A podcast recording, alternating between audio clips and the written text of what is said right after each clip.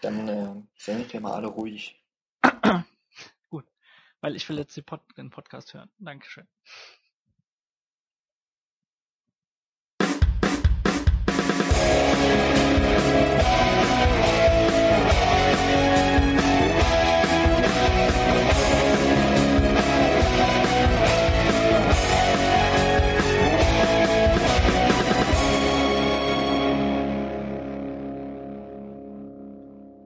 Hallo zusammen zur neuen und 22. Folge der Cine Couch. Schnapszahl! Woo! Das war ein ziemlich großer Schnaps. Ja, und es war sehr authentisch. Es ist der Seit Wahnsinn. wann dreht man den auf? Mit einer Plastikverpackung. Da, Ja, Wunderschön. ich habe meinen Schnaps Korken hören, generell. Ja, den hatte ich gerade nicht hier. Ähm, wir haben uns heute zu dritt. also die Soundeffekte sind schon mal sehr schlecht bei uns, aber ja, fang mal an. Egal, seid froh, dass ihr unsere Stimmen vernehmen könnt. Äh, wir haben uns diese Woche zusammengefunden, um dem Ende des Jahres entgegenzuschauen. Na, Ist ja bald schon wieder rum. Nämlich- Mensch, die Zeit Ja, vergeht. äh, ich weiß, äh, man kann in den Weihnachtsmärkten wieder Lebkuchen In einkaufen. den Weihnachtsmärkten? In den Weihnachtsmärkten, nicht in den Supermärkten. Das konntest du aber echt schon vor vier Wochen oder so. Das ist ganz krass. Ich geb's- ich bin jedes Jahr wieder Ich schockiert. geb's zu, ich bin dieses Mal schwach geworden und habe hier gerade meine erste Nein. leere Lebkuchenpackung vor mir stehen. Krasser Scheiß.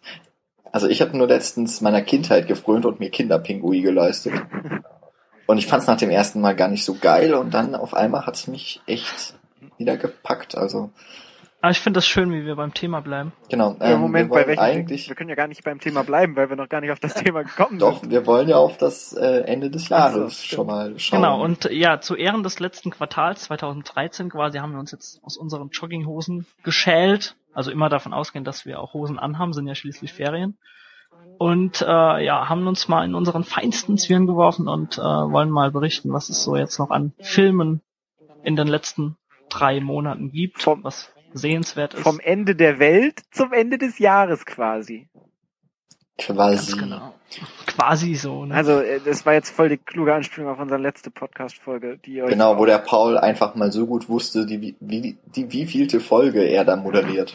Ja, ach komm, das bringt ein bisschen Dynamik rein. Äh, und so. Mhm. Ja. Aber mir immer sowas vorher. Ja, Echt mal. Gut. Ähm, wir haben noch drei Monate vor uns. Ob die, äh, ob es sich lohnt, da noch mal ins Kino zu gehen oder ob man nicht gleich im warmen Wohnzimmer bleibt, das wollen wir euch heute so ein bisschen, äh, ja, so einen Vorausblick geben und vielleicht könnt ihr dann besser entscheiden, was ihr machen wollt in den nächsten Monaten. ich muss jetzt gerade an mich halten, nicht Rolf Zukowski los, loszusingen. Gut, dann äh, wird doch einfach, macht doch einfach was mit Sollten Gefangenen. wir schnell anfangen? Ja, Ja. gut. Äh, ja, fange ich direkt mit dem ersten Film an. Der, die, die Ehre ist mir quasi zuteil.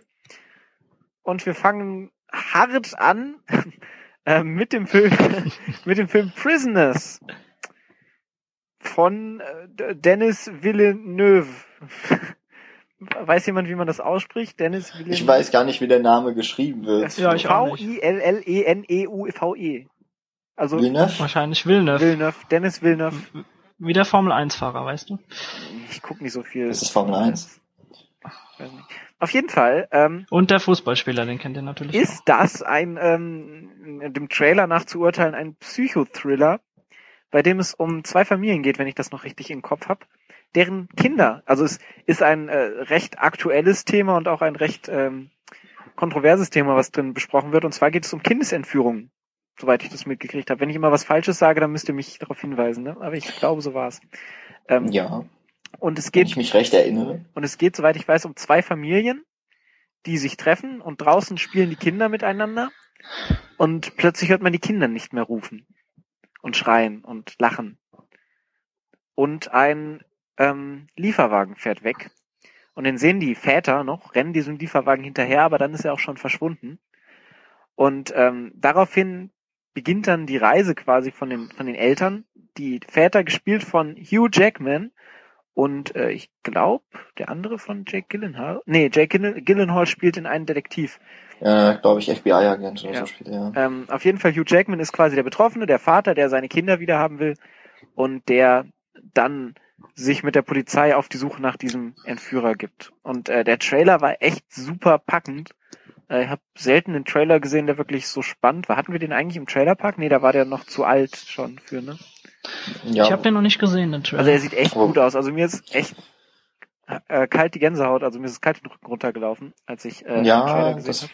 Kann ich verstehen, aber ich finde, es wird zu viel gezeigt. Es wird ja sogar schon der, der Typ entzeig, äh, gezeigt, der die Kinder entführt hat. Also, Ähm, also ich muss dazu sagen, der Trailer ist jetzt auch schon wieder zwei Monate her oder so. Ja, das war vom Trailerpark, dass ich den gesehen habe. Ich kann mich jetzt gar nicht mehr so sehr dran erinnern. Ich kann mich nur noch krass an diese Stimmung, die der so ausgelöst hat, erinnern.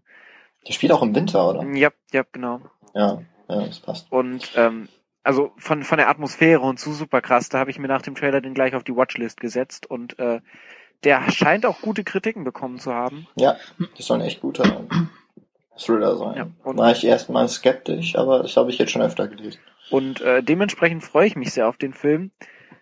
Mal schauen, in welche Richtung es so gehen wird. Sieht schon fast so ein bisschen, also das Cover sieht so ein bisschen fast wie Seven aus. ähm, ja, muss man schauen. Der kommt auch schon relativ bald, ne? kommt Das dürfte schon am in 10. einer Woche oder so nee, sein. 10. Oktober in Deutschland, glaube ich. 10. Oktober, okay. Ähm, ja, mal schauen, ob es an die Psychothriller-Qualitäten von David Fincher heranreicht. Wir werden sehen. Also auf jeden Fall für mich ein äh, Must-Watch. So ein bisschen.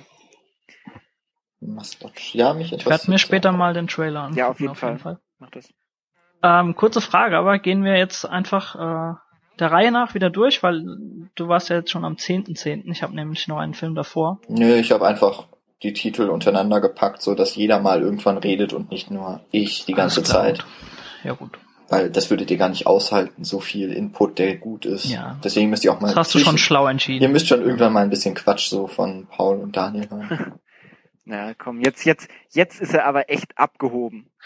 Äh, Jetzt musst du auch abliefern hier. Danke, Los. danke Paul, danke. Vielen Dank. Äh, Äh, so gerne. eine Steil so eine Steilvorlage nehme ich gerne an. Äh, Wir reisen jetzt ins Weltall.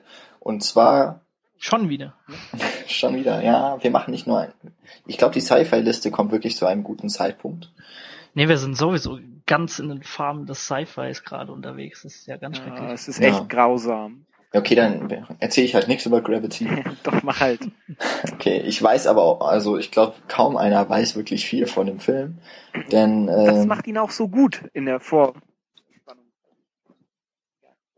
Ja, also Gravity ist der neue Film von Alfonso Cuarón, der vor allem durch Children of Man, äh, also einen sehr, sehr, sehr guten Film gemacht hat. Und wahrscheinlich so große Bekanntheit durch den dritten Harry Potter Teil, besten äh, von Azkaban, erhalten hat, aber nicht sein bester Film, zumindest der Harry Potter Teil. Jetzt ähm, hat er sich die beiden Schauspieler George Clooney und Sandra Bullock geschnappt und hat sie als Techniker beziehungsweise Astronauten eben ins Weltall auf einen Shuttle geschickt. Die sind dann draußen und sollen da was reparieren.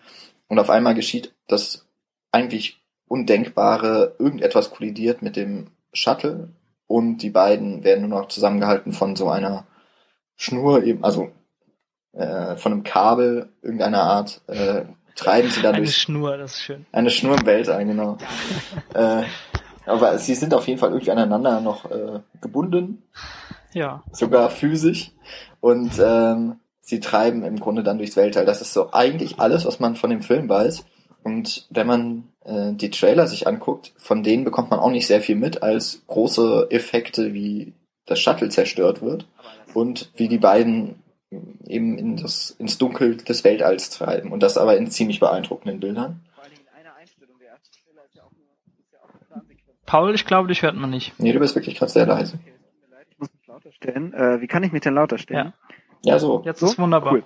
Ähm, vor allen Dingen, der erste Trailer war ja auch eine Plansequenz, eine komplette.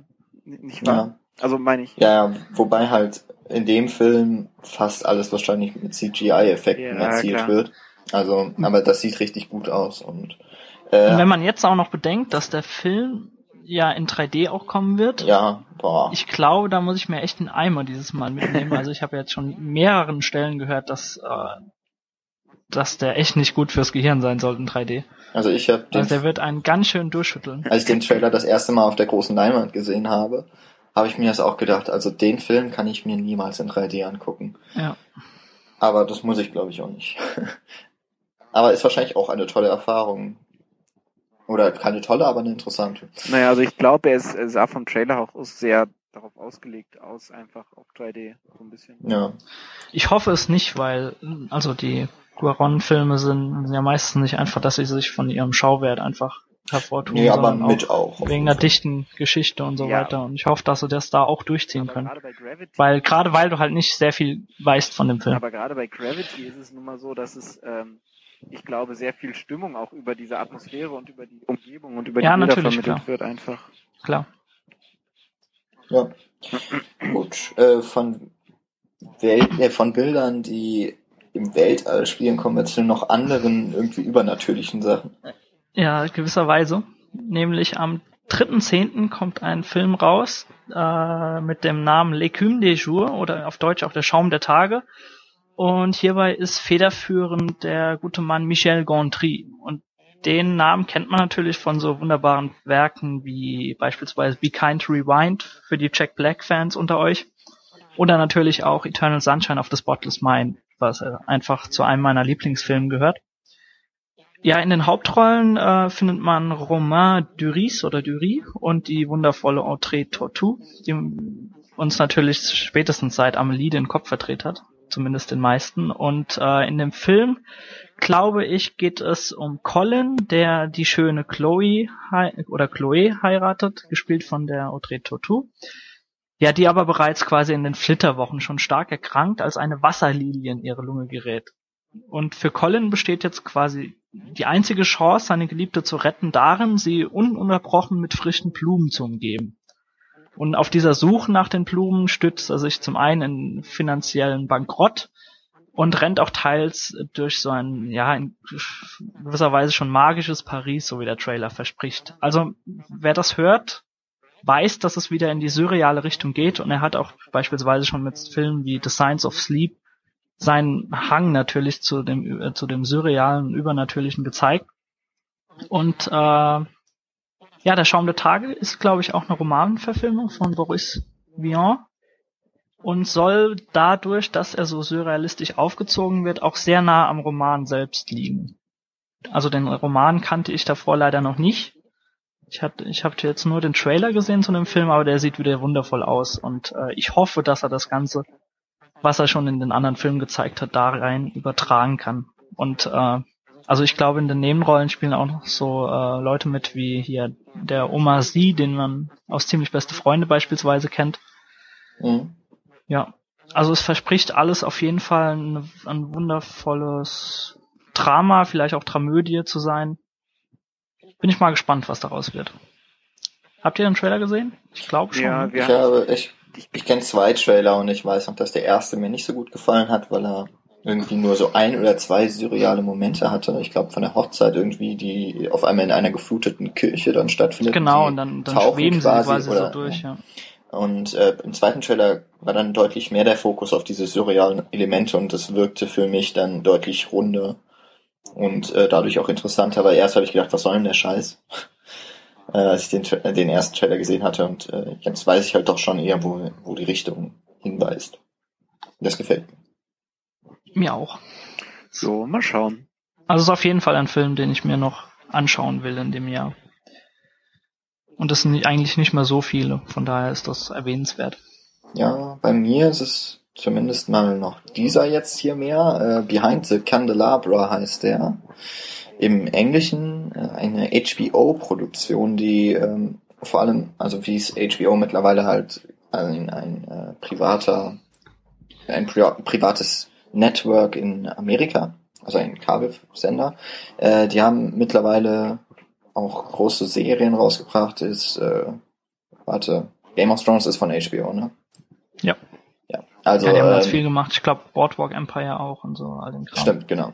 Und äh, dieses für diesen Film haben sie sich Steven Soderbergh geschnappt, der vor nicht allzu langer Zeit ver, äh, verlauten lassen hat, dass er nie wieder fürs für Kino einen Film macht. Gut, diesmal hat er halt fürs Fernsehen einen Film gedreht, ist bestimmt ganz anders. äh, er hat dann in den Hauptrollen Matt Damon Matt und Damon. Ähm, und Michael Douglas vor allem besetzt. Und zwar geht es in Behind the Candelabra um den äh, ja, Atelierkünstler Liberace, Der ist ein, äh, ich glaube in den 70er Jahren oder 80er Jahren äh, eben so die Bühnen in Amerika ja, besucht hat und damit die Säle gefüllt. Eine sehr extra, äh, eine sehr extrovertierte Figur, anscheinend eben auch schwul und darum geht es dann eben in dieser, dass sich Matt Damon, ein deutlich jüngerer Mann, verliebt sich in den äh, Liberace gespielt von Michael Douglas und wird so ein bisschen naja, er wird dann auch immer noch so mit dem Luxus von Liberace konfrontiert und irgendwann anscheinend auch ersetzt durch einen neuen jungen Bo. Und ähm, der Film wurde, deswegen bin ich eigentlich darauf aufmerksam geworden, bei den Filmfestspielen in Cannes auch nominiert für die Goldene Palme. Und äh, das schaffen erstens nicht sehr viele amerikanische Produktionen bei Cannes und äh, zweitens dann auch eine Fernsehproduktion, die anscheinend wirklich sehr gut ähm, mit hohen Produktionswerten produziert wurde. ähm, und auch der Trailer sah echt gut aus, den habe ich jetzt letztens im Kino geguckt. Ist irgendwie als so eine Popfigur, die ist, die man mittlerweile, glaube ich, nicht mehr kennt. Also ich kannte Liberace vorher nicht. Aber sehr pompös ausgestattet. Und äh, Michael Douglas soll richtig gut spielen. Und da bin ich mal gespannt drauf. Ja, pompös klingt auch schon nach HBO. Ja, ich glaube, so von der Ausstattung her ist der hier dem Great Gatsby auch nicht, also in Glitzer und allem mhm. der, steht er dem auf jeden Fall in nichts nach. Cool, cool, cool. cool, cool, cool. Äh, haben wir noch eine coole Überleitung? Wahrscheinlich jetzt nicht zu dem Thema, ne? Weiß nicht. Für manche mag der Film auch der Horror sein. Äh. Oh. Äh. Also hätte ich doch schon lieber auf Paul vertraut, dass du was parat hast nee, gerade nicht, es tut mir leid. Nehmen wir jetzt mal das, ja, na. Gut, kommen wir äh, zum ersten Horrorfilm unserer äh, kleinen feinen Liste. Und zwar zum zweiten Kapitel von Insidious, das am 17.10. in die Lichtspielhäuser kommen wird. Also der zweite Streich zum, äh, zur von mir hochgeschätzten Horrorperle Insidious, die genauso jetzt wie der zweite Teil aus der Feder von James Vaughn stammt. Und ähm, ich habe, also es ist schon vor langer Zeit ein erster Trailer rausgekommen und den habe ich mir natürlich auch gleich reingezogen und er verspricht auf jeden Fall, dass, das, dass sie äh, sich und dem Stil treu bleiben. Ich will jetzt nicht das Ende des ersten Teils zu sehr spoilern. Deswegen sage ich jetzt einfach erstmal nur, dass die Familie um Patrick Wilson äh, nicht wirklich befreit wurde von diesem Geist oder von diesem Dämon, der äh, sie verfolgt. Und ähm, ich glaube, ihr habt den ersten Teil auch schon gesehen. Nee. nee. Oder? Nein? Nein. Beide nicht. Okay, auf jeden Fall wird da quasi ein Monster etabliert, was sehr, sehr cool aussieht und äh, so, so bisschen das Zeug hat, so zu einem, so einem ikonografischen Horrorwesen zu werden, so wie man die, äh, die Monster aus den 80ern und so weiter kennt. Äh, ich bin mal gespannt, was sie draus machen. Äh, der Film ist jetzt ja schon in einigen Pressevorführungen gekommen und wurde teilweise ganz schön zerrissen. Und äh, dass man ihn quasi auch schon nicht mehr als Persiflage an das einstig schöne Horrorgenre oh äh, ernst nehmen kann und so weiter. Also da habe ich schon die, die wildesten äh, Sachen gehört. Ich werde ihn mir trotzdem anschauen. Ich gehe äh, vorurteilsfrei rein. Habe aber allerdings ein bisschen Angst, dass er also meine Erwartungen wird er höchstwahrscheinlich sowieso nicht erfüllen, aber dass er genauso schlecht ist, wie er verschrien wird zurzeit. Muss man echt mal abwarten. Hm. Also ich bin ja, wer mich einigermaßen kennt, weiß, dass ich eigentlich großer Fan von James Vaughn bin und vertraue ihm da auch dahingehend auch. Ich fand jetzt im Nachhinein auch The Conjuring nicht mehr so schlecht, wie als ich aus dem Kino kam. Atmosphärisch hat er auf jeden Fall ganz schön was abgeliefert. Und äh, da muss man jetzt einfach mal abwarten, was aus Insidious 2 wird. Auf jeden Fall ist der Film, glaube ich, in Amerika schon mal so gut gestartet. Ich glaube mit, wie war das, 40 oder? Ja, auf jeden Fall auch schon wieder 40 Millionen am Startwochenende. Also da ich irgendwie irgendwie im September das größte Horror-Startwochenende, das es jemals gab oder das zweitgrößte irgendwie so. Und äh, bevor der Film jetzt bei uns anläuft, ist natürlich schon der dritte geplant. Allerdings dann glaube ich nicht mehr von James Wan. Mhm. Jedenfalls hat er es noch nicht bestätigt. Aber naja, muss man alles mal abwarten. Ich gehe auf jeden Fall rein und dann sage ich euch nochmal Bescheid, wie ich den Film fand. Cool, cool, cool. Guck, guck, guck. Dann, äh, ja, Wieder keine Überleitung. ja, ich könnte jetzt irgendeine Anspielung. Paul, du bringen. bist geschle- schlecht drauf heute, ne? Ja, ich bin kaputt, es tut mir leid. Nicht mal eine Ich schlechte deutsche Übersetzung oder so? Ich bin nur ein Schatten meiner selbst. Äh, eine Anspielung vielleicht. Naja. Oh. Ich bin, ich bin am Ende. Uiuiui. Äh, Hm. Nee, äh, Nee, Enders nee. Game. Sag es einfach. Bitte. Äh, Enders Game kommt raus. Äh, jetzt muss ich wieder mit meinem gefährlichen Halbwissen was über einen Film erzählen. Also ich habe ihn reingenommen, weil ich den Trailer gesehen habe bei der Recherche für den Trailerpark. Und ich den Trailer eigentlich ganz, ganz cool fand. Äh, soweit ich weiß, ist es eine Verfilmung von einem Jugendroman.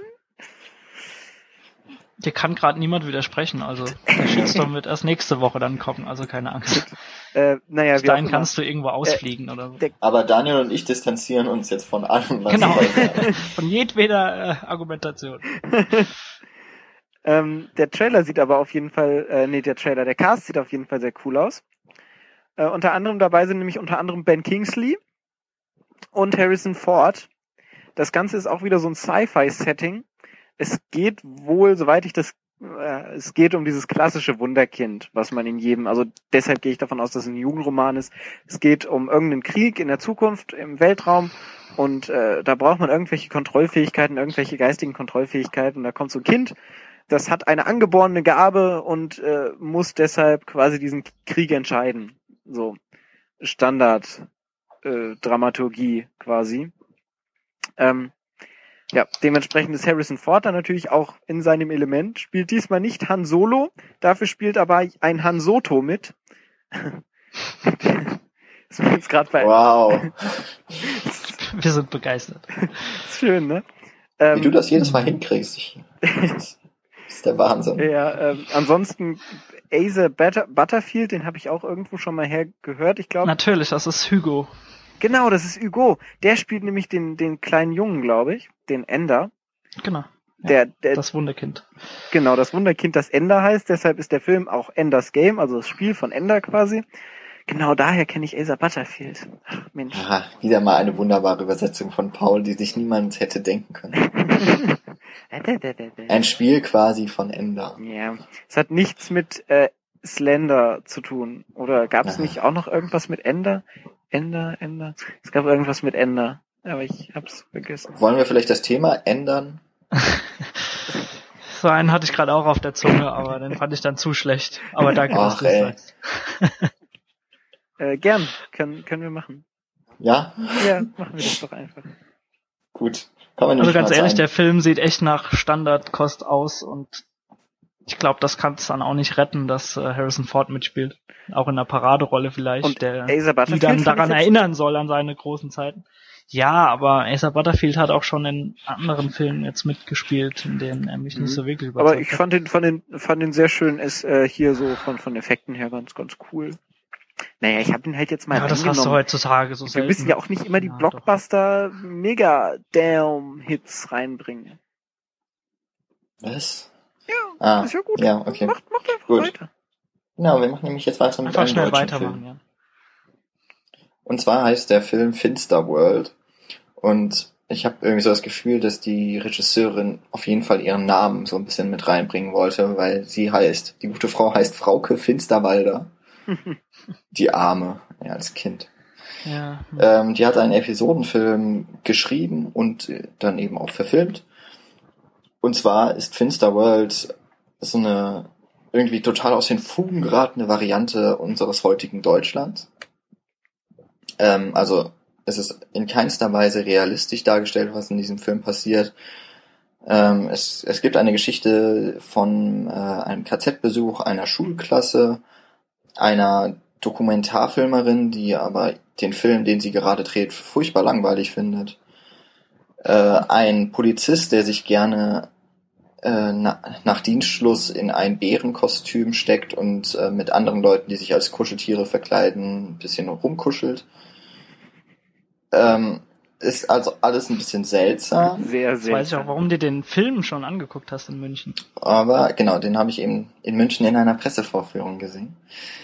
Ähm, Und er war richtig gut. Also ich kannte, ich wusste überhaupt nichts über den Film und ich war sehr überrascht, wie äh, gut es äh, der Film schafft, zwischen total abstruser Komik und äh, wirklich ernstem, ernsten Themen so eine Waage zu schaffen. Und äh, es war toll, ihn zu sehen und äh, ist wirklich auch gut geschrieben, äh, mit gut geschriebenen Dialogen versehen.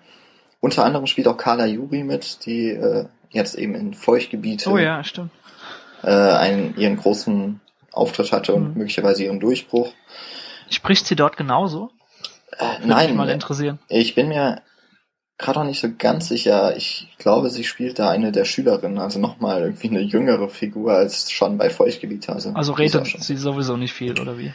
Ähm, ja, dadurch, dass sie eben, also sie hat halt eine der, wenn man es so nennen möchte, Hauptrollen. Sie redet auf jeden Fall aber nicht so krass wie. Also ich hätte jetzt einfach mal gern gewusst, ob, äh, ob sie kann auch anders Carla reden. In äh, Feuchtgebiete sich der, der Sprechweise von hier, wie heißt sie, Charlotte Roach Ja, angepasst ja, hat. auf jeden Fall. Also Carla Juri ist ja auch Schweizerin. Und, Ja, ähm, genau. Da muss sie sowieso erstmal ihren Dia Dialekt rauskriegen und das hat sie auch hier. Also sie kam mir nicht wie ein Fremdkörper vor. Hattest und- du was von dem Film davor gewusst oder bist du Überhaupt einfach nichts. Nee, ich hatte Okay. halt Zeit um 12 Uhr. Und äh, da lief nichts Interessantes. als Lückenfüller Und dann, quasi? ja, das war mein erster Film an dem, das war mein erster Film überhaupt in München. Und Okay. da war das halt eine Pressevorstellung, da habe ich gedacht, ja gut, ich habe noch fünf Minuten Zeit, gehe ich mal in den Film. Naja, das sind doch sowieso die schönsten Überraschungen, wenn man dann in Filme geht, von denen man nichts weiß. Genau, vor allem, weil Gerade bei einem die, die. Leute, mit denen ich in, in München war, die sind in einen anderen Film gegangen und waren von dem nicht so überzeugt. Also alles richtig gemacht. Paul? Cool, cool. Cool, cool. ähm, jetzt äh, muss ich tatsächlich zwei Filme am Stück vorstellen, weil ich den einen noch nicht reinschmeißen konnte. Äh, wir halten's aus, aber danke für die Vorwarnung. Gern. Ähm, Fange ich erstmal mit The Fifth Estate an. Äh, Inside WikiLeaks, auch wieder ein schöner deutscher Titel, der einen englischen Titel benutzt, um einen anderen englischen Titel zu übersetzen, was auch Ja, aber er dort noch mit die fünfte Macht oder so. ja die fünfte Gewalt. Die Also, fünfte Gewalt. The Fifth Estate auf Deutsch, Inside WikiLeaks, die fünfte Gewalt. Ähm, mit Benedict Cumberbatch in der Hauptrolle als Als- Julian Assange, was ja jetzt hier durch die ganzen Medien ging, ne? Hier so in letzter Zeit. Also nicht Was? in letzter Medien? Zeit, sondern davor, vor den ganzen anderen in letzter Zeit Sachen. Ähm, Finde ich einfach ganz interessant, dass das jetzt ein Film ist, der kommt auch aus, aus Amerika. Ich glaube schon. Ähm, dass, dass da Du einfach. stellst den vor, nicht ich. Wir haben da ein Fragezeichen am Ende des Satzes jetzt einfach mal überhört. ich bin super vorbereitet. Äh, wie auch immer, also ich finde es ganz, ganz interessant, wie diese Thematik, oder ich bin gespannt, wie diese Thematik einfach aufgearbeitet wird, vor allen Dingen, weil sie jetzt noch nicht allzu alt ist. Ähm, und äh, leider gab es jetzt nicht so die besten Kritiken über den Film. Ähm, würde mich aber echt interessieren, auch mit welchem Hinterton, also mit welchem politischen Hinterton, weil so ein Film kann ja ganz schnell auch entweder, ne, ob das jetzt kritisch beäugt wird, ob da jetzt so gesagt wird, hier Wikileaks voll der voll der Mülldreck, äh, voll schädigend und so, oder ob das Ey, was ist denn ein Hinterton? Unterton. Oder ob das Ganze halt einfach äh, so ein bisschen heroisiert wird und so, das würde mich einfach interessieren. Also vom Trailer sah es sehr heroisiert von dieser ganzen Sache aus. Ähm, muss man, Aber der Film ist doch auch relativ gefloppt schon, ne? ja, Ja. Wie Es gesagt, gab hat auch eine Doku bekommen. schon davor über Wikileaks. Also er ist, um nicht zu sagen, extrem gefloppt irgendwie in den USA. Ja. Ist halt die Frage, Ich- woran es liegt, ne? Ob es daran liegt, dass er zu sehr heroi... Hero, Nee, finde ich, glaube, ich ich glaube. glaube, die Thematik interessiert einfach keiner. so. Ja, interessiert kein Schwein und wenn, wie lange ist das jetzt her? Ein halbes Jahr? Ein Jahr vielleicht? ja, Das, ich finde, das wirkt einfach nicht. Das sind diese klassischen Dinger, wenn, wenn sie direkt in Produktion gehen von Fällen, die gerade abgeschlossen sind oder sich ereignet haben. Mhm. ja. Ja, und was ich noch sagen wollte, ich finde ja, also ich habe vorhin schon mal zu euch gesagt, ich finde die, die, die Filmauswahl, die äh, Daniel Brühl gerade für sich wählt, Der übrigens ich auch total damit schrecklich.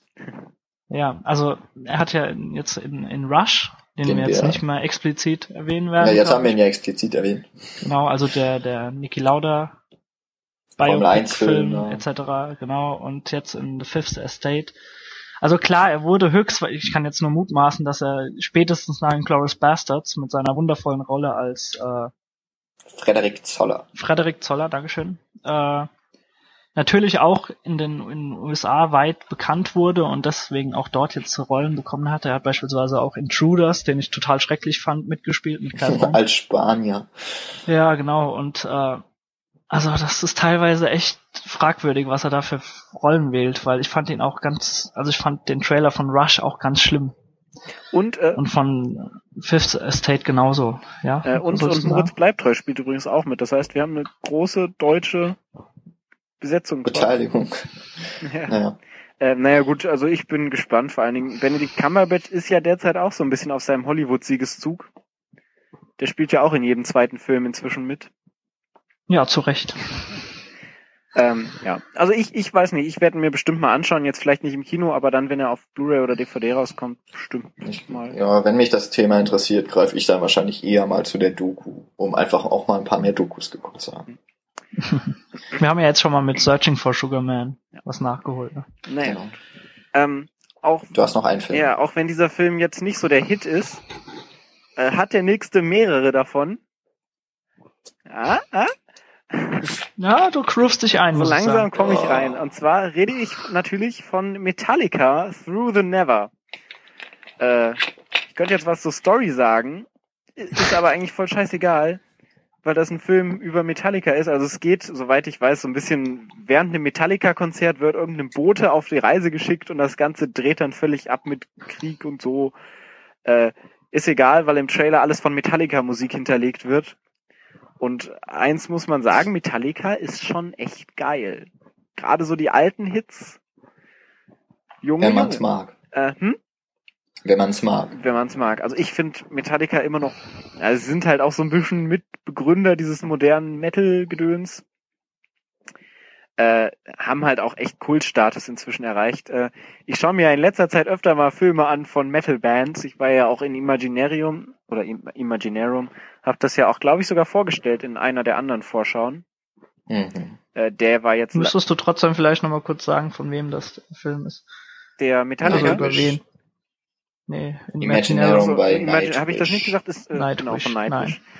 Äh, der war jetzt nicht so geil, das war so ein bisschen Fantasy, Pseudo, Gedöns, so ein bisschen deep angedeutet. Naja, egal. Äh, aber der Trailer zu Metallica sah schon viel actionreicher aus und als dann die ersten äh, ja Bässe und und und die Bassdrum und so erklangen, erklingen, war schon so ein bisschen das Feeling da. Also ich glaube, der ist halt auch in 3D, da ist auch wieder viel Publicity mit dabei und so. Aber ich glaube, im Kino mit Metallica-Klängen, das könnte ich mir schon mal antun. Ja, können wir ja die, die klassische Floskel vom Band lassen mit Fans dürft gerne zugreifen, ansonsten ist das, glaub, Ansonsten geht weit weg aus diesem Kino. uninteressant. Ja, aber, aber, okay, komm, Metallica ist cool. Ja, aber ich brauche jetzt, also den Film brauche ich nicht, trotzdem nicht sehen. Und die, Ich höre mir ja auch nicht deren Musik an. und die Bühnenshow, die da im Film hatten, sah auch richtig geil aus. Also ich stehe auch auf geile Bühnenshows mit Feuer und Pyro-Stuff und so. Nee, kein Ding. Also ich, ich habe Metallica auch schon live gesehen und äh, ist wirklich super, aber das ist jetzt kein kein äh, Faktum, was irgendwie einen Film für mich reizvoll macht und den ich dann unbedingt sehen muss. Nee, ich muss ihn jetzt auch nicht Da bin ich dann zu wenig Metal-Fan und Rock-Fan. Sagen wir doch so, für die Leute, die sich nicht die Karte für ein Konzert leisten können, die können sich ja dann ins Kino setzen. Alternativ, stimmt. Die Stille. Paul, bist du jetzt beleidigt, oder? Ja, ich sag jetzt nichts mehr. Okay, dann können wir jetzt in den November gehen. Nö, es Gut, geht nicht mehr mit euch. Nee, äh, Du musst nicht mit uns reden. ich bin gespannt. Na gut, dann lasse ich dir jetzt halt dein Wort. Ist mir auch egal. Du sollst mit den Hörern reden. Aber die antworten ihm ja auch nicht. Echt Ja, so. dann ist es doch richtig. Ja. Wir haben so eine Kette. Weißt du, Ich mach blau. Du machst Ah. blau? Mhm. Nee. Das mach ich Gott. blau. So, also wir gehen jetzt in den November und ähm, Woody Oh, Allen. der Jan hat der Jan hat die Anspielung noch nicht Nee. verstanden. Natürlich. Ah doch. Es geht um Blue Jasmine. Blau und so. Hm. Vielen Dank, dass Ähm. du meine Sachen alle kaputt machen musst. Ich? Ah, du. Nee. Ach, Paul. Hört euch auch jetzt erstmal an, worum es überhaupt in Blue Jasmine so halbwegs Ja, geht, dann- wenn dann ich den doch. Film richtig verstanden habe. doch. Also, Woody Allen macht ja irgendwie jedes Jahr einen Film, egal wie alt er ist. Der wird wahrscheinlich noch Filme machen, wenn er schon tot ist. Und ähm, dieses Mal ist er jetzt nicht mehr in Europa unterwegs, nachdem er, ich glaube, die letzten fünf Filme in den europäischen Großstädten gedreht hat. Oder waren es sogar sechs? Wie auch Vier. immer. Naja. Matchpoint, Scoop, Vicky Christina Barcelona, Midnight in Paris To und Rome From- with Love. To Rome with Love. Da waren es fünf, Ja. glaube ich. Falls ich mich das erzählt habe, bin ich halt doof. Halt mir fest, Jan ist doof. Das, da bin ich auch dafür. Du redest nicht mit mir. Ich rede ja mit Daniel gerade. Du redest ja nur über mich. Ja, okay. Ähm, Blue Jasmine, äh, da spielt Kate Blanchett, Kate Blanchett Jasmine, ähm, die von ihrem Mann verlassen wird und dann sich äh, bei ihrer Schwester einnistet, die in San Francisco lebt, in einem, in einem ziemlich kleinen, heruntergekommenen Apartment. Und äh, die Jasmine ist eigentlich eher so den höheren, die, die High Society gewöhnt und äh, ist noch gezeichnet von ihrem regen Gebrauch von Antidepressiva. Und äh, so richtig gut kommen die beiden Schwestern nicht miteinander klar und äh, im Grunde geht's anscheinend darum, dass sie sich im Endeffekt fragen, ob sie irgendwie mit ihrer Männerwahl ihr eigenes Leben zerstören oder sowas. Hört sich nicht nach einem wirklich äh, freudigen Film an, aber ich glaube, dass Woody Allen wieder genug Witz mit reinbringt. Dass es Woody allen zeigt. Genau. Ah, den fand ich Äh, gut. der, der schafft es ja mit intellektuelleren Sprüchen als Paul, das Publikum zu unterhalten, aber wir, wir sind ja nicht wählerisch. Meistens. Aber meine sind mindestens so durchdacht. Ähm, ja.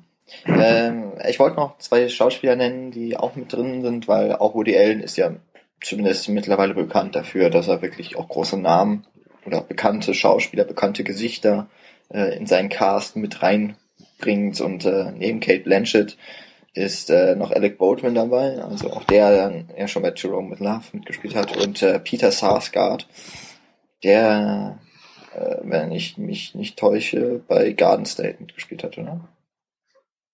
Von, Skarsgård, oh. es gibt so viele von denen, Sarsgaard und Skarsgård Ja, gibt's auch. verwechsel ich jetzt wahrscheinlich mit dem, der bei The Avengers mitgespielt hat. Oder ist das der? gut. Keine Ahnung. Okay. Äh, Blue Jasmine, alleine weil es ein Woody Allen Film ist und Woody Allen macht gute Filme, ist er interessant und ich glaube, den gucke ich mir auch an, wenn ich äh, eine OV erwische oder dann eben auf Blu-ray oder so. Ja, also der letzte Film, der mir äh, von ihm gefallen hat, war eigentlich Matchpoint. Ich fand die, Boah, aber Midnight in Paris Obwohl, war ähm, wundervoll. ja, ja gut, das stimmt. Ich, und Vicky Christina war ich, me- ich meinte, ich me ja gut. Ich meinte jetzt eigentlich äh, vorrangig To Roam with Love, was Ja, auch sein Der letzter war, war. der war leider ich hoffe einfach, da, ich hoffe, dass er wieder besser wird. Ich könnte mich ja jetzt outen und sagen, dass ich noch keinen einzigen Woody Allen Film gesehen habe. Aber wir wollen nicht, dass du dich outest. Deswegen haben das jetzt alle überhört. Ja. Ja, also äh, für mich ein interessanter Film. Und äh, ich glaube, der ist auch ziemlich Anfang von November oder so. Also ist ein guter Start, bestimmt. Äh, für alle Fanboys da draußen wollen wir nochmal ganz kurz hier rauswerfen. 31.10. Tor 2. Wie wir es- Vormerken. Wie wir es einfach immer hinkriegen, einen Film zu vergessen in einem Monat und den nachreichen müssen. Ja, für die anderthalb Fanboys da draußen. Ja, die aber, jetzt auch äh, aber befriedigt sind. da ist der Name schon sinngebend. Also wer sich den Film anschaut, der ist wirklich ein Tor. Tja, da haben wir die anderthalb Fanboys auch verloren.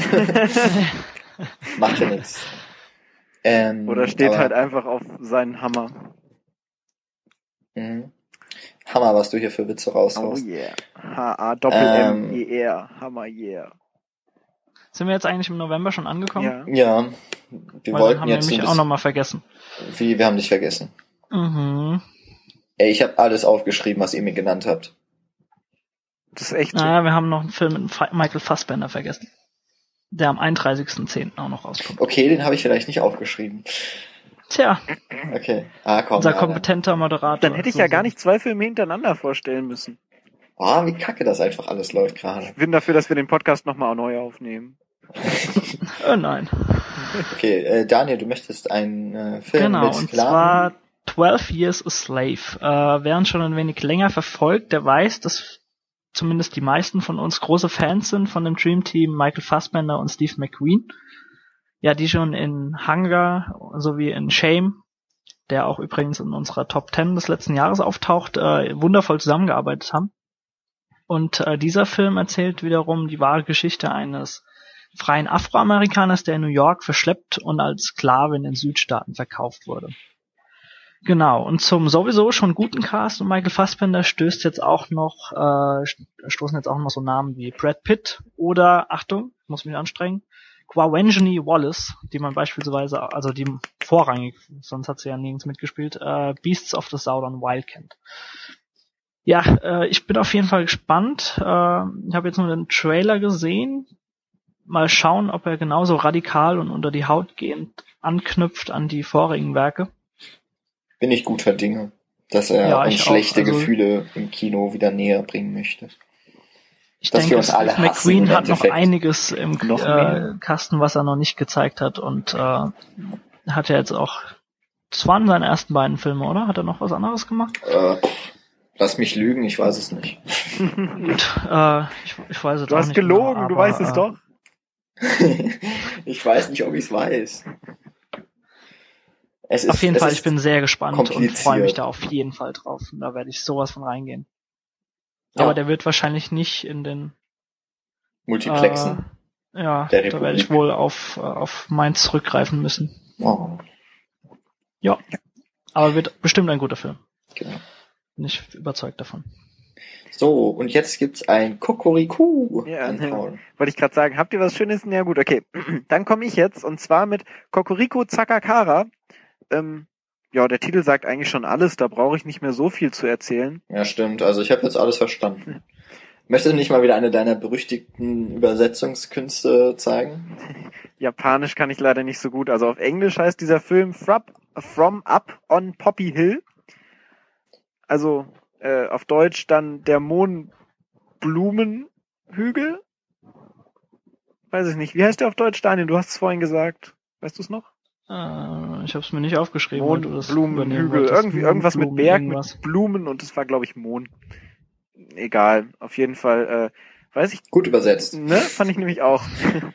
nee, das ist der nächste Ghibli-Film, der in Deutschland in die Kinos kommt. Ich glaube, der nächste seit Ponyo. Ich meine nämlich, seit Ponyo kam kein weiterer Ghibli-Film mehr rein. Äh, der war 2010. Äh, berichtigt mich in den Kommentaren, wenn ich was falsch sage. Nun, auf jeden Fall ist ähm, dieser Film 2010 bereits schon in Japan erschienen. Und wie das immer so ist, das braucht immer eine Weile. Wer von euch Animes guckt oder diverse andere Sachen, der weiß, dass das immer ewig dauert, bis so ein Anime mal von Japan rüberkommt nach Deutschland. Da, Das ist ja auch ein weiter Weg. ja, genau. Da greift Mal man. abgesehen davon, dass Paul der Einzige ist, der halbwegs Japanisch kann hier in Deutschland und den übersetzen muss. Ja. ähm, ähm, ja, da greift man lieber mal zu Gesappten, also mit, mit Untertiteln bei Animes zurück. Naja, egal, ist sowieso immer besser. Ähm, das Besondere bei diesem Film ist, dass der von Miyazaki ist, aber, jetzt kommt's, nicht von Hayao Behold. Miyazaki, wie die anderen Filme, die anderen Ghibli-Filme meistens sind. Also hier, ne, Ponyo war zum Beispiel von Hayao Miyazaki, Chihiros Reise ins Zauberland, Das wandelnde Schloss, Prinzessin Mononoke, ne, also Ja, der Ghibli, ziemlich alles, was man hier kennt. genau, der Ghibli-Großmeister quasi, der nach jedem Film sagt, dass er nun aufhören will. Was er, glaube auch nach dem gemacht hat. Also zumindest wird er ihn produzieren Genau. oder Er- Drehbuch hat er ja auch geschrieben. Er hat ne? ihn so. produziert und hat das Drehbuch geschrieben und äh, der Director von dem Film, also der Regisseur, ist äh, Goro Miyazaki. Das ist nämlich sein Sohn. Sein 20 Jahre jüngerer Sohn. Sein 23 Jahre jüngerer Sohn, glaube ich. Tja, es, bleibt in der Familie anscheinend. Ja, äh, Finde ich aber auch ganz cool. Ähm, also, wenn man den Film, also den Trailer sieht, sieht man auch gleich, dass es ein Ghibli-Film ist, allein von dem ganzen Zeichenstil und so weiter. Äh, die Story ist leider ein bisschen realistischer gehalten als, also bei Ghibli-Filmen hat man ja normalerweise immer, dass eine sehr große Fantasiewelt dann dahinter steckt, wie man es bei Chihiros Reise ins Zauberland oder das wandelnde Schloss kennt. Äh, bei Ponyo war es jetzt auch so. Ähm, jetzt äh, Kokoriko Sakakara ist ein bisschen ja, wie gesagt, mehr auf Realität getrimmt. Es geht um ein kleines Mädchen, dessen Vater im Krieg gestorben ist. ähm, auf einem Schiff. Die Japaner sind ja, haben ja eine große Flotte, weil mehr können die ja auch nicht machen. Die sind ja auch auf dem Meer und auf einer Insel. Ah, die können mehr nicht machen. Haben sie schon genug. Ja, ähm, auf jeden Fall ist der Vater wohl gestorben im Krieg und ähm, dass sie ist jetzt wohl mit ihrer Mutter alleine lebend auf einem Berg oder Hügel, deshalb wahrscheinlich auch der deutsche Titel oder der japanische, wer weiß, was der heißen mag. Ähm, und hisst dort immer Flaggen für die vorbeifahrenden Schiffe. Und da kommen dann irgendwelche Sachen mit Unterhaltungen mit Schiffen und so, also schon immer noch so ein bisschen romantisiert, was Ghibli-Filme ja auch immer standardmäßig sind. Dann kommt da noch ein Junge ins Spiel, dann kommt noch eine Liebesgeschichte, die dann eher unstandard, also nicht so der Standard für Ghibli ist. Also es wird so eine Liebesgeschichte angedeutet, glaube ich. Gut, von dem Trailer kann man jetzt nicht so viel sehen. Ich habe den Film auch noch nicht gesehen, werde ihn mir wahrscheinlich aber anschauen, wenn ich dann irgendwann mal meine ganzen Ghibli-Filme, die ich sowieso schon noch auf Halde habe, durchgeguckt habe. Ich bin nämlich übrigens ein großer Ghibli-Fan, habe ich das schon er erwähnt. Nee, Was, hört man gar ein nicht raus. Bist? Ja, Hört, hört man gar Sag nicht das, raus. Sag das doch mal. ich bin ein Ghibli-Fan, ein großer. Ah, jetzt habe ich es auch gehört. Ich, ich habe dir gerade nicht zugehört. Wie immer. Das bin ich schon gewohnt. Äh, ja, äh, ich bin auf jeden Fall sehr gespannt. Und irgendwas wollte ich noch sagen. Ich hätte mir Notizen machen sollen. Ich hab's vergessen. Vielleicht fällt es mir noch ein, dann spreche ich einfach dazwischen, wenn ihr was redet. Ja, das sind wir gewohnt von dir. Ist, ist okay. Eben. Nee, äh, schöner Film auf jeden Fall. Also wie gesagt, vielleicht ein bisschen zu realitätsnah für Ghibli-Filme. Weiß ich nicht, muss man sich. Aber ist doch auch mal schön, ist mal was anderes. Und ich denke mal, dass sie trotzdem äh, es schaffen, ihren eigenen Stil genau da auch einzubringen. Ich finde Also, schön, ich dass da Paul sagt, keine- schöner Film, obwohl er ihn noch nicht gesehen hat. Ja, also es wird bestimmt ein schöner Film. Äh, Ah. Ja, also sie kriegen Japan an sich hat halt immer schon so einen gewissen Zauber. Gerade auf unsere westliche Kultur ist das immer sowas. Äh, ach, Weil wir solche Banausen sind. mir ist noch eingefallen, was, was ich sagen wollte. Ich, Soll ich nicht erst was sagen, damit du mir reinreden ja komm, kannst? fang an. Ja, Paul Äh, es ist ist doof. übrigens so, dass in dem Film auch ein unglaublich geiler Soundtrack vorherrscht. Also in dem Trailer waren jetzt, also so wie ich das jetzt äh, rausgehört habe, auf YouTube kann man, wenn man Ko- Koko- Kokuriko Zakakara eingibt, auch äh, man ein paar Titel hören. Und das ist auch die große Stärke von japanischen Filmen, gerade von den Ghibli-Filmen, dass die einen unglaublich schönen Soundtrack haben. Und äh, japanisches, ge japanischem Gesang kann man sowieso immer zuhören. Egal was die singen, das hört sich immer schön Gleich an. nee, gar nicht. Es hört sich immer schön und melodisch an. Die können dir sagen, du bist ein Dreck, eine Drecksau, du blöder, äh, dummer Junge. und es hört sich trotzdem schön an. Ihr müsst mal irgendwas über den Google-Übersetzer eingeben und die Japanerin das dann vorlesen lassen. Das hört sich jedes Mal wunderschön an. Ja, und so tun sich das die Lieder nämlich auch, die hören sich auch jedes Mal wunderschön an. Und äh, da ist mir wieder, habe ich wieder Gänsehaut bekommen bei dem Soundtrack. Da stehe ich voll drauf. Auch ein typisches Markenzeichen, Markenzeichen von Ghibli. Die schönen Mhm. Soundtracks. Also selbst wenn die Filme manchmal so meh sind, äh, ist die Musik immer wunderbar. Die Musik also, ist immer der Hammer. Genau. Zur Not immer das Bild ausmachen bei den eher langweiligen Filmen und die Musik äh, spielen. Das kommt super. Ich habe jetzt neulich Königreich der Katzen geschaut, das war blöd. Äh, Wäre übrigens auch mal eine Podcast-Idee, ein Ghibli-Podcast. Wenn. So, hätte ich Bock drauf. Egal. Jan ist begeistert. Ja, Holen wir uns die Michi dazu, die macht das. Eben, eben. gut. Jan, du darfst. Von wunderschöner Musik zu einer wunderschönen Frau. Und zwar geht es jetzt um, äh, Naja. die, um das, um das äh, Regiedebüt von Joseph Gordon-Levitt. Das ist jetzt noch keine Frau, aber an seiner Seite spielt Julian Moore mit. Die meinst du aber glaub auch nicht. Nee. Aber auch die äh, hat doch durchaus Aber die mal meintest du die vorher Nein, nicht, ich meine natürlich die mit der mindestens noch schöneren Stimme äh, Scarlett Johansson. Und größeren Und wann kommt jetzt die schöne Frau? Äh, Paul. Oh, mich? Oh, das ist aber lieb. Ähm, ja, Joseph Gordon-Levitt hat nicht nur Regie geführt und äh, spielt die Hauptrolle, nämlich John, ähm, sondern ähm, hat auch das Drehbuch geschrieben. Und ähm, ich hatte jetzt letztens eine Pressekonferenz gesehen und alle, die da waren, haben ihn für seinen Schreibstil gelobt. Okay, es war eine Pressekonferenz, also ne, nur PR-Zeug, aber Hm. das sind auch alles gute Schauspieler, aber vielleicht haben sie es ja ernst gemeint. Ähm, auf jeden Fall spielt äh, Joseph Gordon-Levitt ebenso einen Don Juan. Juan. Don Juan. Äh, ein in der Moderne. Also er ist äh, sexsüchtig und äh, guckt eigentlich immer Pornos. Und er trifft dann äh, die Scarlett Johansson, die sehr verklärt von romantischen Liebeskomödien aus Hollywood so durchs Leben schreift und immer ans Gute so denkt ne, und an, an ans Happy End und dass die Ja. Menschen so zusammenpassen halt. Geg Gegensätze sollen sich ja äh, sprichwörtlich anziehen. Ne? Genau und Oder ähm, ausziehen. ja, es Fall. geht dann eben darum, dass, dass sich der John, dass sich John äh, noch so ein bisschen schämt für seine. Ach komm, Daniel, so gut Mach einfach auch weiter. Mach weiter. Dann mute dich doch. Was? Ich finde das gut, dass er mal über meinen Witz lacht. Ich finde das schön. Das, das gibt mir so ein bisschen. Ja, aber dann ist es, dann ist es doch aufgenommen, aber ich kann in Ruhe reden.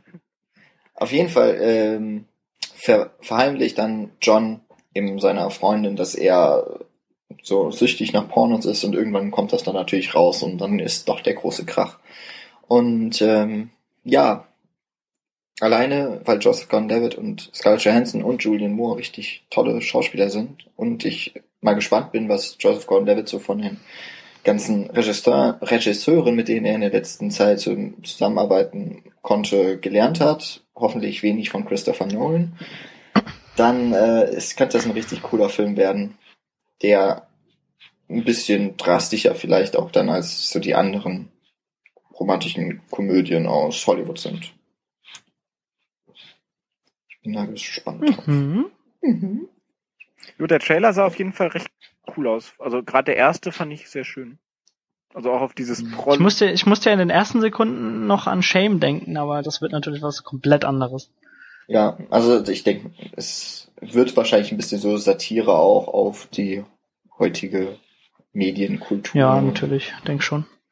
Und äh, ja, ich bin mal gespannt, wie klug der Film im Endeffekt ist oder ob er doch nur so tut. Dann wäre schade. Ja, ich weiß gar nicht, auf was ich eher gespannt bin, einfach als äh, auf also auf Chosen Gordon Levitt wieder in seiner Rolle oder einfach als Regisseur. Ich glaube, ich gucke mir den einfach zweimal an. Es ist aber echt eine Gordon Levitt untypische Rolle, oder? Korrigiert mich da bitte, aber für mich kam er immer mehr so in den, in Anführungsstrichen, Milchbubi-Rollen durch. Naja, du hattest ja, also du hattest ja jetzt äh, als letztes auch 50-50. Hm, na gut, den hab ich noch. Das ist natürlich kein Milchbubi und äh, wie heißt das, wo er den Fahrradfahrer spielt? In, Premium Rush. Premium Rush, ja. genau, Premium Rush. Also er ist auf jeden Fall schon ein vielseitiger Schauspieler, aber Genau, stimmt schon, also er war lange Zeit so als, es sah eben auch jetzt nicht wie der knallharte Actionheld aus.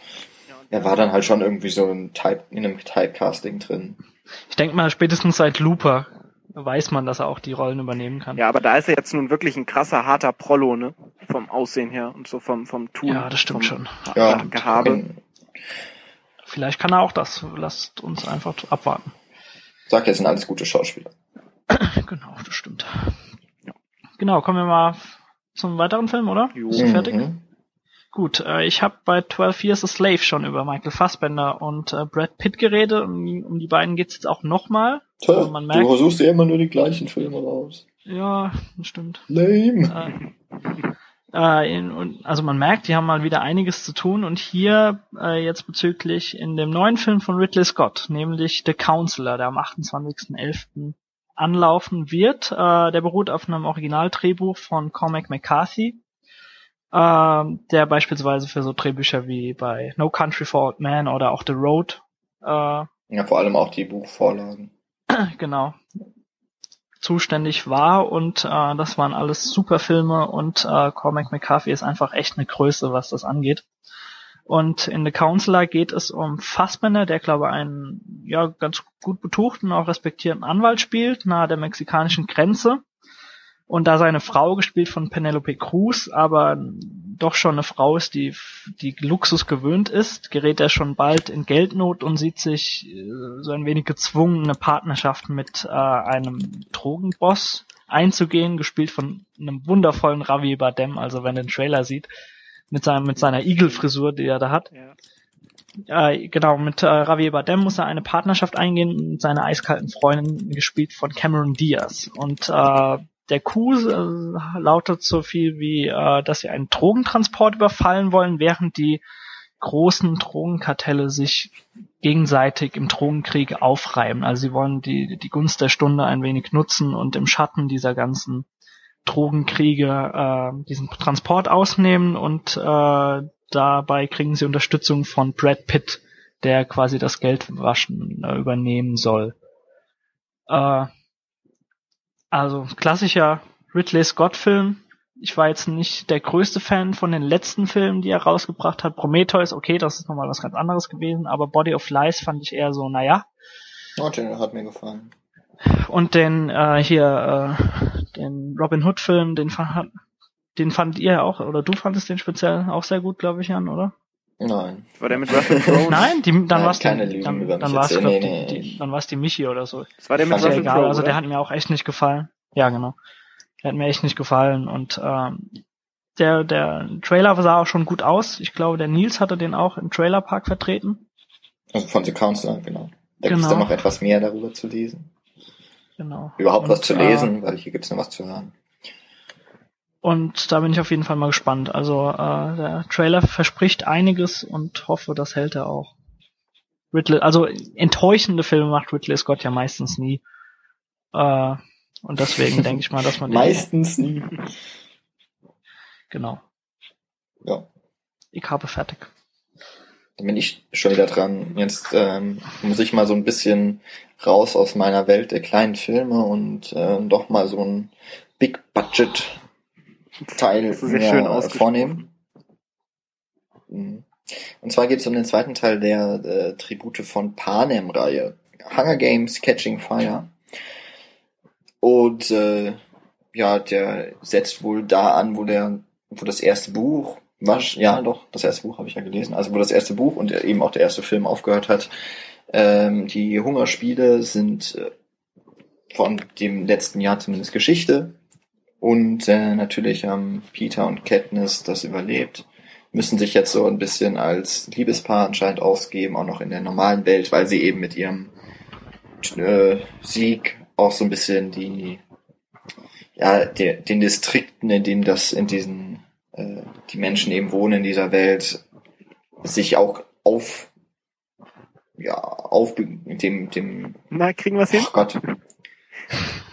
Den Typen aufbegehren glauben an dich. Egal. Also, auf jeden Fall müssen jetzt Peter und Katniss wieder bei den Hungerspielen antreten, weil es so eine Sonderausgabe quasi gibt, dass nur bisherige Gewinner noch einmal gegeneinander antreten. Und wahrscheinlich, ja, wahrscheinlich sollen die als Symbolfiguren des Widerstands eben noch einmal in diese Hölle geworfen werden. Und ja, mal schauen, was, ob sie auch das überleben. Ich gehe mal stark davon aus. Immerhin gibt's ja noch ein drittes Buch. Also ich habe die Bücher noch nicht ges- äh, gelesen. Ähm, aber die Das Regie, ich mal nachholen. die Regie ist gewechselt, jetzt zu Francis Lawrence. Und ich glaube nicht, dass er mit Jennifer Lawrence als der Hauptdarstellerin verwandt ist. Der hat sowas gemacht wie I Am Legend zum Beispiel. Also, Mhm. ob er jetzt die beste Wahl ist für den, für die Rolle da als Regisseur. Hey, hey, ni- nix gegen I Am Legend. Ich fand den auch echt nicht so schlecht. Gutes Gut. Genre-Kino, wirklich. Also die, die Viecher sahen echt grottig aus, aber äh, ansonsten ist der Film echt nicht schlecht. Ja, okay. Ich muss mir die Mag Hunger sein. Games Filme auch mal anschauen. Also, Und ähm, also ich glaube, dass Hunger Games jetzt kein Film ist, der sich zuvor das jetzt durch den Regisseur auszeichnen wird und äh, du da eine wirkliche Handschrift dann sehen wirst. Weiß ich nicht. Glaube ich einfach nicht. Man wird sehen, ob der sich jetzt groß von dem ersten Teil Ja. äh, unterscheiden wird. Ja, aber ich fand ja den ersten Teil ganz gut. Ich mochte auch das ich fand erste den super, Buch. ja.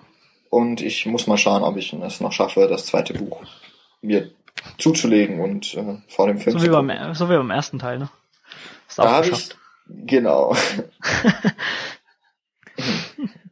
Weiter. Dann machen wir mal fix weiter. Mhm, wir müssen ja fix, fix weg hier. Ja, wir müssen flüchten. Immer dieses quasi. Fußball. Ja, du wolltest. Nein, ich, ich wollte jetzt eine Über... Ja, er wollte auf Flucht hinaus. Ich habe das schon mitgekriegt, Ich weiß. Jan. Ich, ich weiß das zu schätzen. Danke. Jetzt kommen wir nämlich zu äh, Escape Plan. Also wir wissen ja alle, dass derzeit so die Actionhelden der 60er, 70er, 80er, naja gut, 60er, 70er, Der vielleicht nicht. 60er. der 80er, 90er Jahre, die Actionhelden der 80er, 90er Jahre derzeit ihren zweiten Sommer erleben. Ähm, gerade nachdem Arnold, ihren vierten Frühling, hallo? gerade nachdem Arnold Schwarzenegger jetzt aus seiner politischen Rolle wieder zurückgetreten ist, ist er wieder in I'll be back. Ja, genau. Ist ja jetzt wieder in vielen Filmen anzutreffen. Äh, Und jetzt kommen wir bei Escape Plan zu dem Aufeinandertreffen von zwei der großen Actionstars der 80er Jahre, und zwar Sylvester Stallone und Arnold Schwarzenegger, die zusammen in ein Gefängnis eingebrochen, äh, einge, eingesperrt werden. Sylvester Stallone ist dabei eine Person, die Gefängnisse selber entwirft.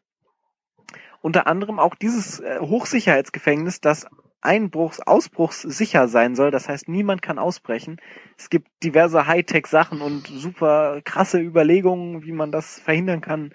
Und letztendlich ist es so, dass er durch eine Verschwörung selber dort eingesperrt ist. Dort dann auf Arnold Schwarzenegger trifft, der so ein bisschen der Anführer in diesem Gefängnis zu, zu sein scheint.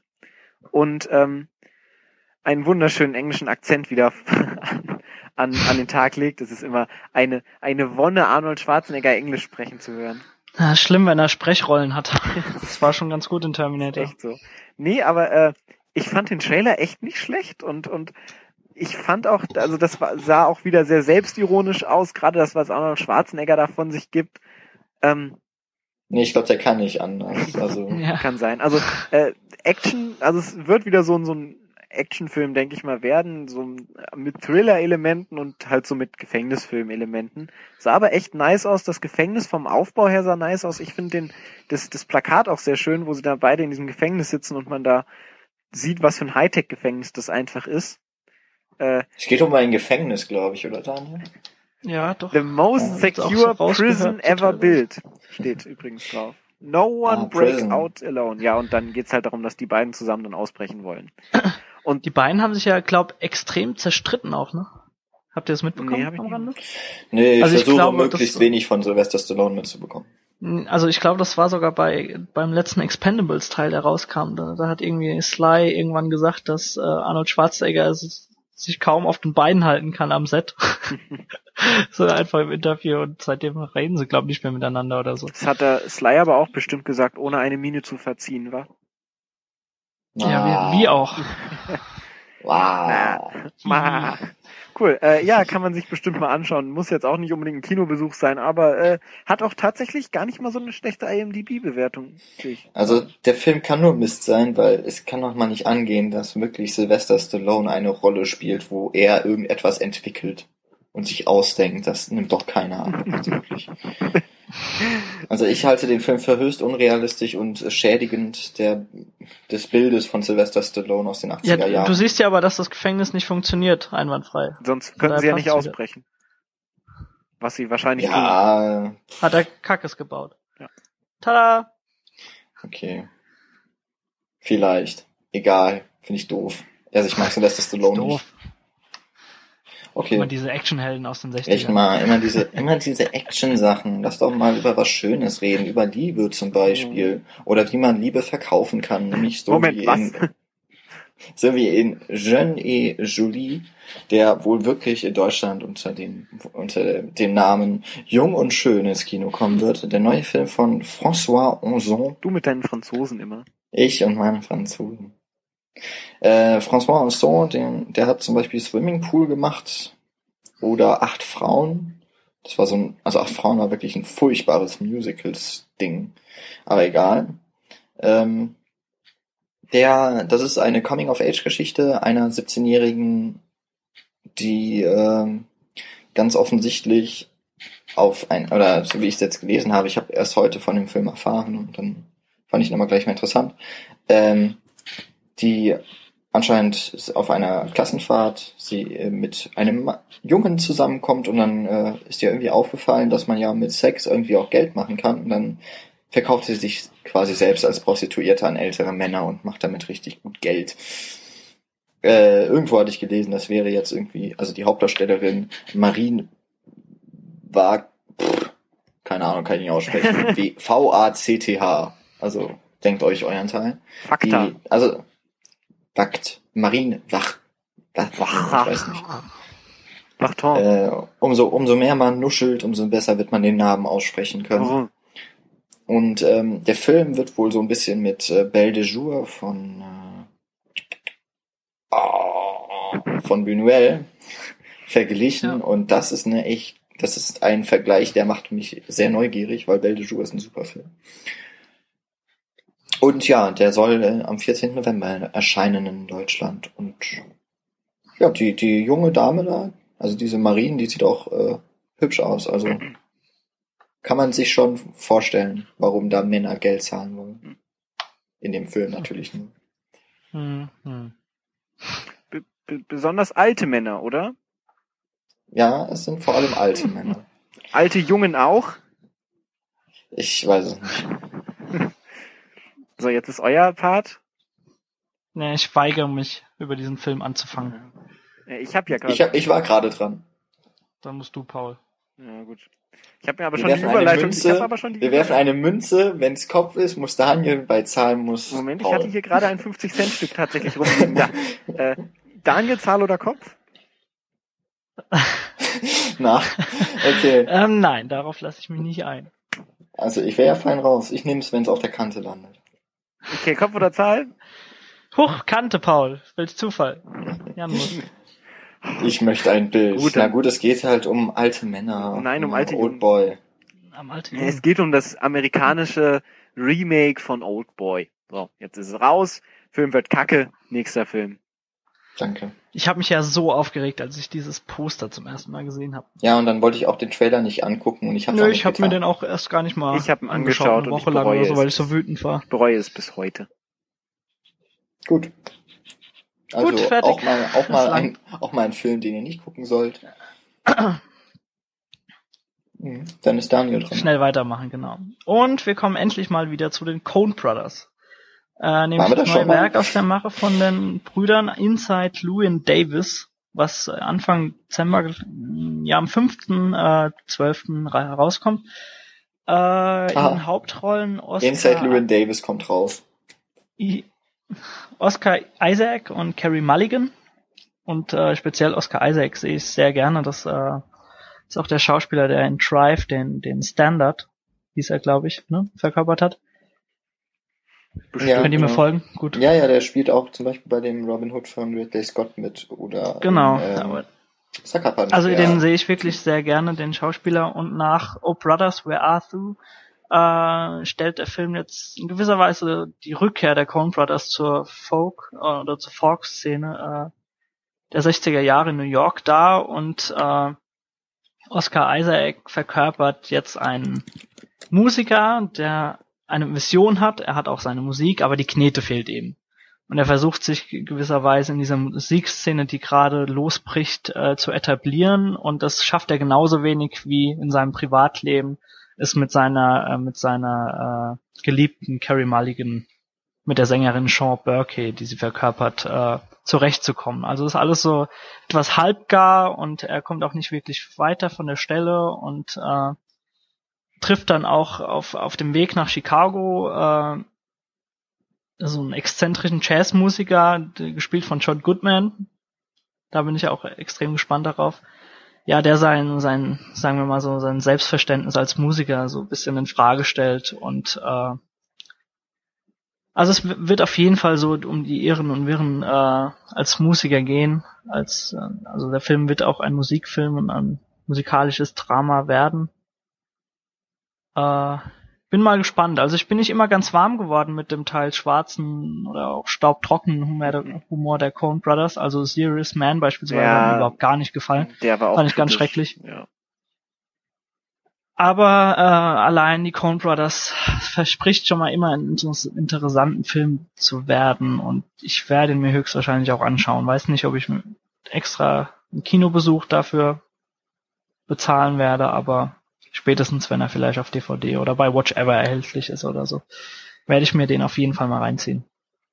Also die Schauspieler versprechen schon mal einiges, Coen Brothers sowieso. Und dem sollte man auf jeden Fall mal eine Chance geben. Yep. Gut. Eine Chance geben sollte man ab und zu auch einmal Remakes. Finde ich zumindest, wenn es ein so interessantes und von der Zeit her gesehen immerhin noch irgendwo sinnvolles Remake ist. Es geht um Carrie, das äh, jetzt hier 1976, vor wie vielen Jahren war das? Sind doch immerhin 37 Jahre schon Vor vergangen. vielen, vielen Jahren. Einst, einst hat Brian De Palma sich auch an einer Stephen King, ein, das ist ein Roman, ne? Das ist nicht nur eine Kurzgeschichte, glaube ich. Roman. an einem Stephen King Roman versucht und ich glaube auch eine ganz angenehme. Ich glaube sogar sein erster Roman. Ich mich jetzt nicht irre. Und wohl eine Erzähl sehr angenehme Fassung da auch draus gemacht für, den, äh, für die Leinwand. Ähm, Carrie, also 1976 von Brian De Palma mit äh, damals Sissy Spacek, Spacek, ich weiß nicht, Spacek wahrscheinlich in der Hauptrolle eben als die Carrie des Satans jüngste Tochter, wie der deutsche Untertitel verrät. Der Film ähm, war damals, also ich glaube, der ist sehr ikonisch durch sein Ende geworden, vor, vor allem für das Horrorgenre. Aber was genau da jetzt so passiert, möchte ich gar nicht sagen. Aber fast jeder wird, denke ich, die Szene von der, vom Abschlussball kennen, wenn eine blutüberströmte Carrie da steht. Ja, das ist halt, also das ist auf jeden Fall wieder so ein Ding, äh, wo sich viele, viele wieder, also viele Buchfans auch beschwert haben, dass es, dass es der Vorlage wieder nicht gerecht wird. Aber wir befinden uns eben Ende der 70er und äh, dafür ist das verdammt gut gemacht. Also ganz ehrlich, ich fand das Ende super. Ich habe das Buch gelesen und äh, ich bin ja sowieso jemand, der äh, das Ganze immer ein bisschen eigen sieht und eigen für sich be betrachtet. Also die Vorlage und auch den Film dazu und äh, ist auf jeden Fall keine schlechte Stephen King Adaption, auch kein schlechter Film. Und bin echt mal gespannt, was daraus Also, jetzt wird. Das Einzige, was mir wirklich an dem Originalfilm gefehlt hat, war eigentlich, dass die Effekte weiter vorangeschritten waren zur damaligen Zeit.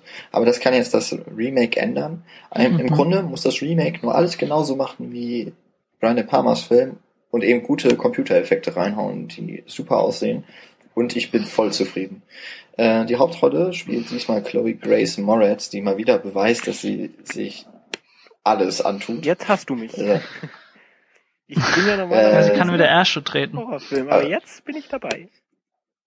Und ähm, nach der Rolle hier von Hit Girl, die sie mal wieder gemacht hat, Ach ja. geht es wahrscheinlich eher so in die Richtung vom äh, Let Me In, auch ein Remake eines Horrorfilms, äh, wo, sie ein, Horrorfilm. wo sie ein Vampirmädchen spielt und äh, so eine Außenseiterin und jetzt muss sie sich eben ebenfalls wieder mal als Außenseiterin durchschlagen und dann auch noch mit der Mutter, gespielt von Julian Moore, auskommen, die zumindest im Original und wahrscheinlich auch im Buch so eine erzkonservative Christin ist und ähm, ja, Carrie dadurch eben auch davon abhält, wirklich mit anderen Leuten in eine Beziehung wirklich zu kommen oder mit ihm klarzukommen. Weil sie wirklich aus einer ganz anderen Welt kommt, aus ihrem Elternhaus. Oh, jetzt habe ich Bock auf den Film. Und ich fand damals, es gab mal so einen Teaser, wo Carrie Grace Moretz nur blutüberströmt auf einer Straße stand, wo äh, an den Straßenrändern äh, Autos in Flammen standen und alles schon so ein bisschen zerstört war von dieser Kleinstadt, wo sie lebt. Und der war richtig geil. Und dann kam ein Ja, richtiger Trailer, der viel zu viel verraten hat. Also sollte man sich nicht also- angucken, wenn man das Original nicht kennt. Gerade der erste Trailer, das war auch äh, dahingehend mega cool, weil ich glaube, der war 30 Sekunden lang, der erste ja, es war so Teaser, ein oder Teaser noch einfach. kürzer und du hast wirklich nur diese Straße gesehen und äh, es Dann wurde dir nichts gespoilert, aber es wurde äh, in wenigen Sekunden klar, dass das Ganze auch dann raus auf die Straße getragen wurde, was natürlich damals nicht ging, einfach auch vom Budget her nicht und da wurde dann einfach diese diese Tanzhalle verwüstet, okay. Mhm. Aber es wird halt, also binnen 20 Sekunden wurde dir angeteasert, dass es diesmal wirklich richtig groß wird. Und äh, ja, bin ich auf jeden Fall gespannt drauf. Wird super. Und wie gesagt, mein Remake für dich, das durchaus eine Berechtigung hat. Also ich meine, nach Ja. über 30 Jahren darf man sich mal an einem Genau. Stoff noch einmal Nicht so wie bei äh, Spider-Man. Ja, zum Beispiel. Was man allerdings trotzdem lassen sollte, obwohl das jetzt nicht Thema ist, Scarface braucht kein Remake. Das ist alles gesagt. Das stimmt. Gut, aber ähm, Äh. was anscheinend auch irgendwie sehr beliebt ist, ist Tai Chi. Ja, ey, ich würde jetzt gerade gern noch mal was zu dem Film sagen, aber ich musste mir jetzt gerade direkt mal den Teaser anmachen zu Carrie. Ich bin gleich durch, sind ja nur 30 Sekunden. Okay, Ja, ich bin durch. Daniel, möchtest Ähm. ah. Okay, das waren sehr kurze 30 Sekunden. Ähm, ja, wir hatten ja vorhin schon das Regiedebüt von ähm, dem guten Herrn Joseph Gordon-Levitt. Das geht natürlich derzeit leider ein bisschen unter und steht so ein bisschen im Schatten von einem weiteren Regiedebüt, was derzeit alles, alles einfach überstrahlt. Und zwar das Regiedebüt von Neo, von unserem guten Keanu Reeves, der außer Neo, glaube ich, keine Rolle gemacht hat, die ich wirklich gut fand. Äh, Doch, Bill, oder war Ted in Bill und Ted's? War er nicht Ted? ich weiß nicht, ich Gott. kann mich noch spontan an seinen guten Auftritt in Constantine erinnern, wo er auch der Hammer war. Naja.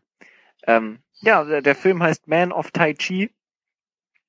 Geht um einen Kerl, der irgendwo hingeht, um Tai Chi zu kämpfen oder beziehungsweise dann äh, aufgefordert wird, äh, äh, zu kämpfen und dann irgendwie weiterkämpfen soll gegen andere Leute und dann die Polizei noch mit eingeschaltet wird und der irgendwie gezwungen wird, gegen Leute zu kämpfen und am Ende kämpft er dann gegen Keanu Reeves, der quasi so ein bisschen der Endgegner und der Fädenzieher hinter all dem Ganzen ist. Also Keanu Reeves spielt auch wieder eine sehr wichtige Rolle neben seinem Regis Regiestuhl und ja, mehr gibt's da glaube ich nichts zu sagen. Ich wollte einfach Ja, nur sagen, dass also- Keanu Reeves jetzt seinen ersten Film als Regisseur auch rausbringt.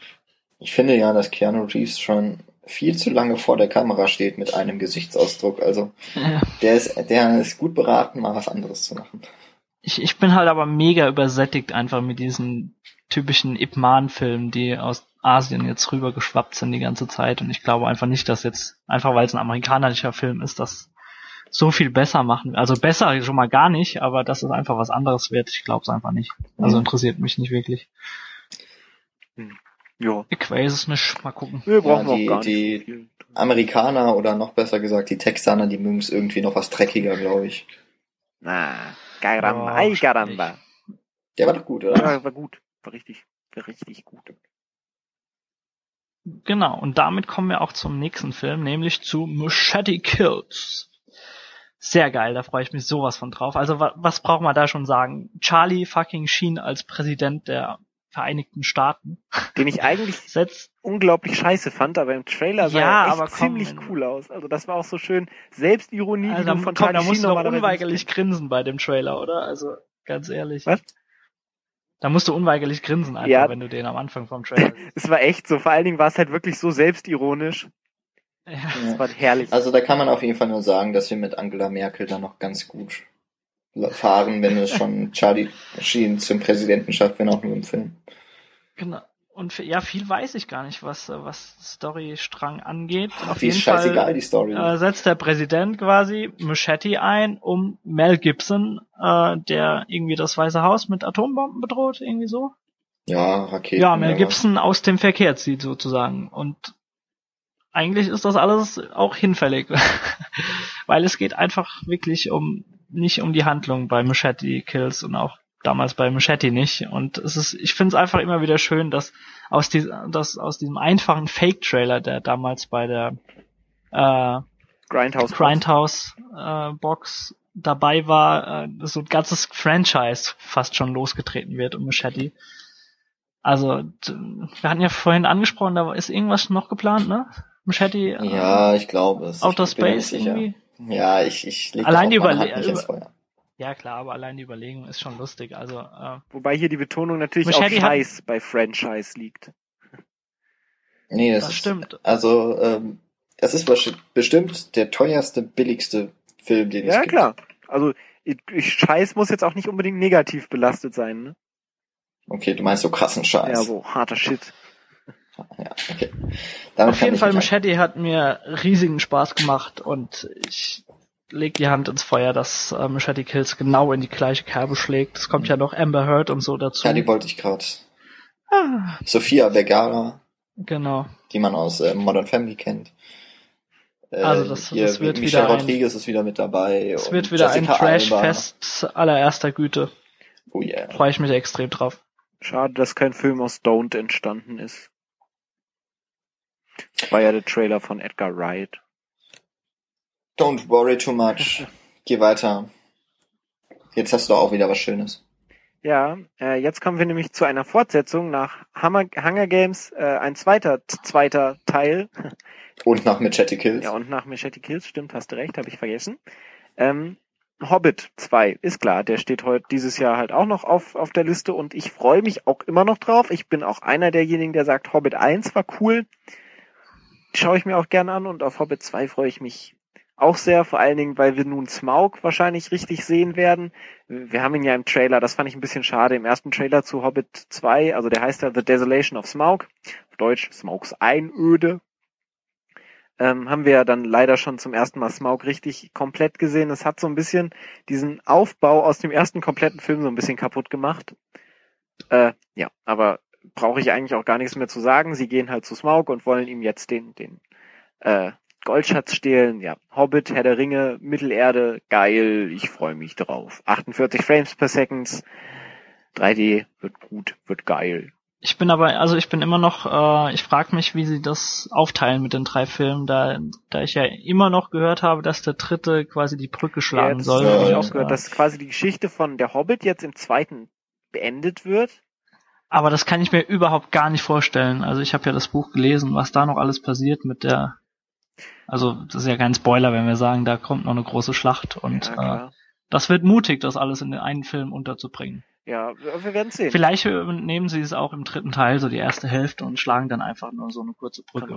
Auf jeden Fall wird auch schon in äh, Desolation of Smaug zum, erst, zum ersten Mal wieder Orlando Bloom mit dabei sein. Das stimmt, ja. Und noch weitere Elben. Genau. Also alte Bekannte werden wieder erscheinen und dementsprechend freue ich mich sehr auf den Film. Ja.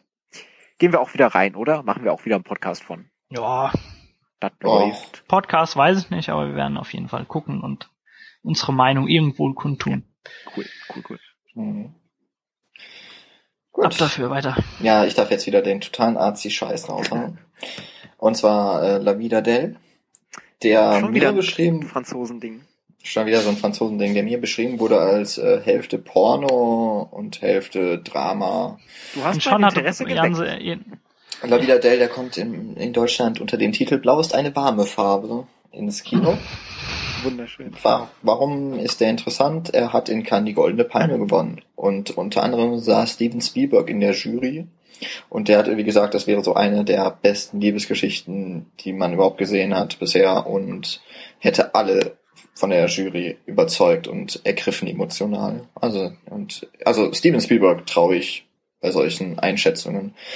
Ähm, worum geht es? Es geht um eine, es geht um die 15-jährige Adele, wenn ich, ich hoffe, jetzt stimmt's, dass das die Adele ist und nicht umgekehrt. Oder die, warte, kann sie ja Skyfall singen. ich guck, ich guck mal. Ich habe gerade auch irgendwie überlegt, Es ist- ob ich sowas sage. Let's Äh, Skyfall. Ach Gott, ist mir jetzt egal, wer von den beiden das ist. Also auf jeden Fall eine 15-Jährige verliebt sich in eine blauhaarige Künstlerin.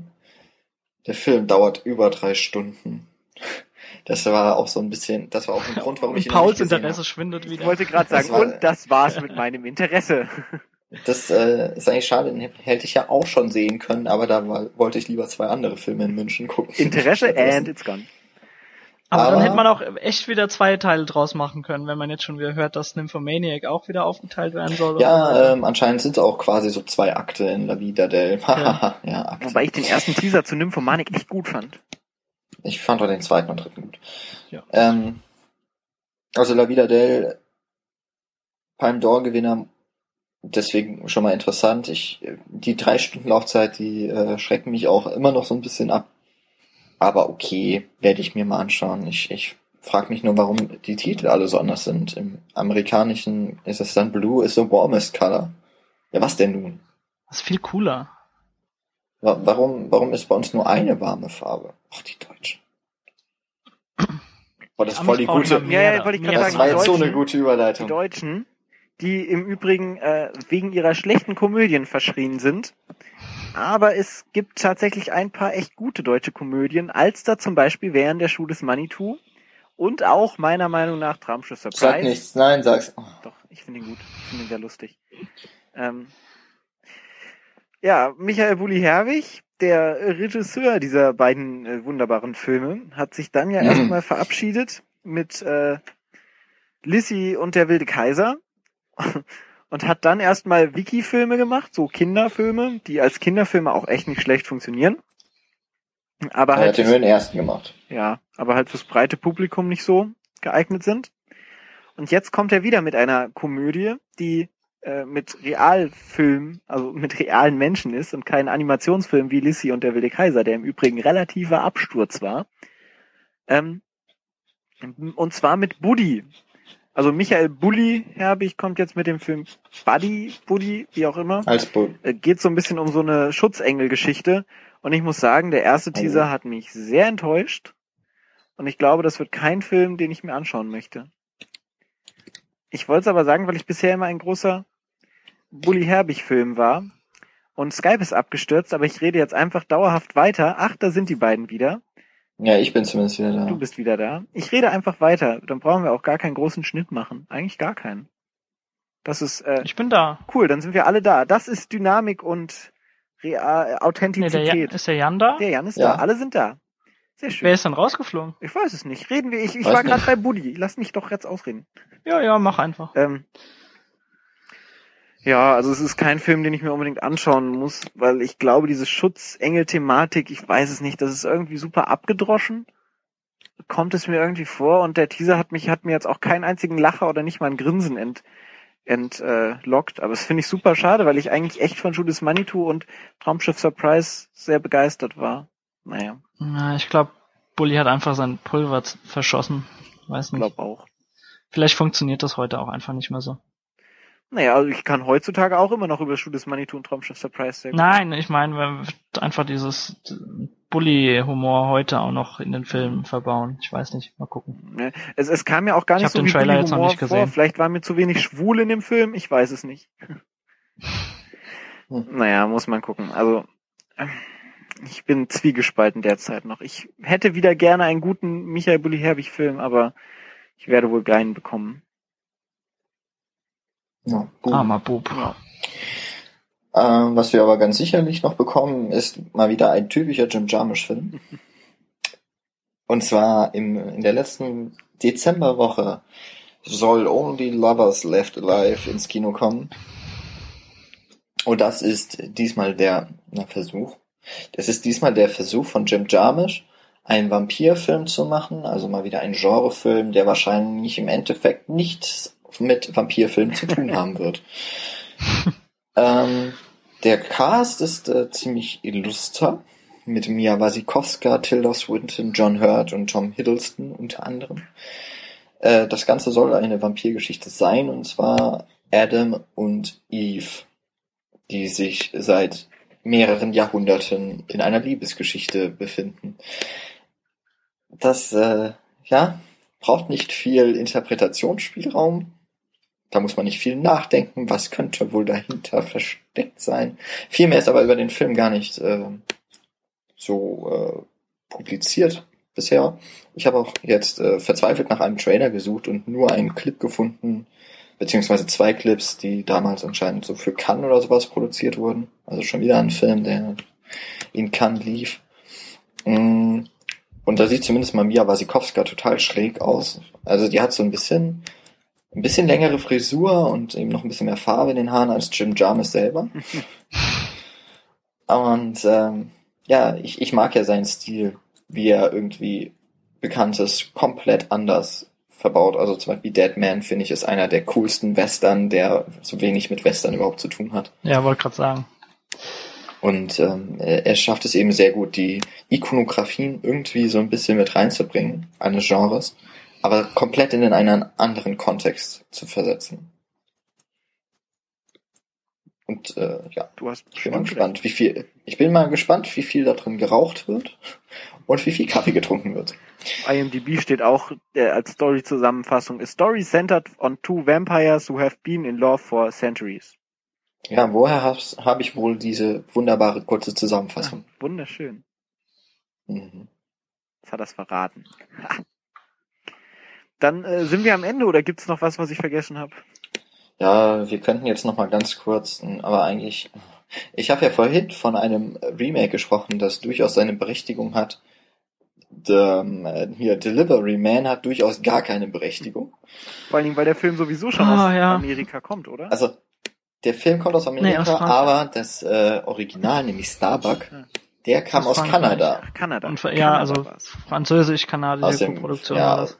Genau. Aber ähm, hat der Ken Scott, der Regisseur, der ist eben Kanadier und der verfilmt jetzt eben nochmal den, den gleichen Stoff. Also irgendwie ein Mann, der jahrelang äh, Spermien, äh, zur Sperm, zur Sch- Samenbank gelaufen ist, so heißt es. Spermienbank. Zur Spermienbank. Ich hätte gerne meine Spermien wieder. Äh, zu seiner, äh, eben zusammen Bank gelaufen ist und gespendet hat, wie, wie sonst keiner. Und daraus sind 522 Kinder oder sowas dann im Endeffekt entstanden. Und die wollen rausfinden, wer ihr Vater ist, weil der natürlich anonym blieb. Ähm, jetzt spielt, ich glaube, Vince Vaughn die Hauptrolle. Und was ich überhaupt nicht verstehe, also der Starbuck habe ich ja damals gedacht, als wir den in der Sneak gesehen haben. Es geht jetzt irgendwie um Kaffee. Und jetzt heißt der Film im Deutschen doch tatsächlich der Lieferheld. Ich habe mir auch gedacht, haben, haben die da Ey, irgendwie Lobbyisten? Es geht doch jetzt nicht, es geht doch jetzt echt nicht um Pizza. Also, ihr Deppen. Die Deutschen schon wieder. Ich, ich weiß Aber nicht. das ist genau so ein Ding, was ich vorhin irgendwann mal erwähnt habe. Da, also ist so ein Paradebeispiel dafür, dass wir irgendwann mal ins Kino gehen, in eine Sneak jetzt gerade mal und überhaupt, also echt mal einen Film bekommen, wo wir überhaupt nichts wissen davon. Und wir waren echt alle durch die Bank weg gut oder wunderbar sogar unterhalten von Ja, Starbuck. gut unterhalten. Ja, also ich fand ihn echt gut. Und äh, Ich möchte nicht über einen Warum Kamm muss man werden. Mit warum will man das jetzt auch? Also irgendwie zwei Wochen danach haben wir ja schon gelesen, dass äh, dass die dass die Rechte schon nach Amerika verschifft wurden. ja, immerhin darf er selber noch einmal Regie führen und vielleicht kommt er dann Ja. auch an andere Jobs. Nun ja, Ich meine, das das Prinzip hat ja schon mal Haneke durchgeführt, auch einfach um mehr Publikum zu erreichen.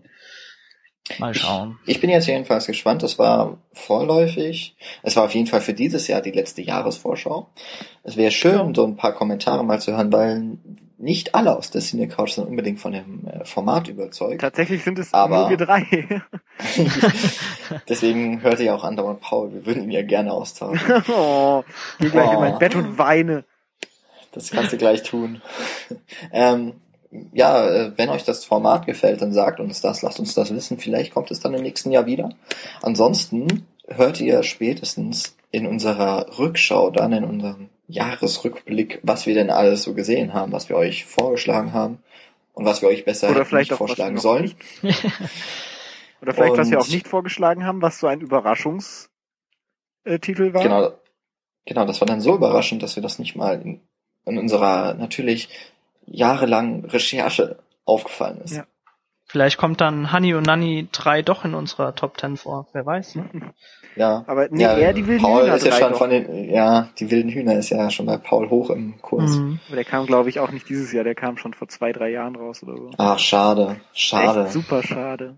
Dann muss ich, nee, dann gucke ich mir jetzt doch nicht mehr an. Ich, ich habe so überlegt, ich bräuchte ja noch ein paar Filme aus diesem. Schon auf die Okay. Watchlist gesetzt, alles Paul, aber Ja. tut mir leid. Ja, schade. Ja, Na gut. okay, dann äh, wünschen wir jetzt einen kalten Herbst, einen noch kälteren Winter, damit man viel ins Kino läuft, das hoffentlich heizt. Und ähm, vielleicht sogar noch ein Kino, das ihr findet, wo Celluloid verwendet wird. Aber das dann hoffentlich nicht brennt, weil es so kalt ist. Ach Gott. Moment, was? Jan verstrickt sich Halt, wieder in stopp. seiner eigenen Logik. Ich bin gerade wieder. Ja, Komm, ich Jan, wollte leg dich- leg- Digitalisierung mit rein. Leg dich ich mich- schlafen, das solltet ihr Gut, anderen ich- jetzt auch tun. Ich leg mich gleich zu Paul ins Bett Ja. und dann weinen wir und gemeinsam. dann haben wir es kuschelig warm und dann geht das. Ich reiche euch Tempos. Sehr gut. Ähm, So machen Das ist wir doch Ja. ein Plan. ich möchte mich damit verabschieden. Ja, ich auch. Gut. Wir hören uns in den nächsten Wochen. Ciao, ciao. Tschüss.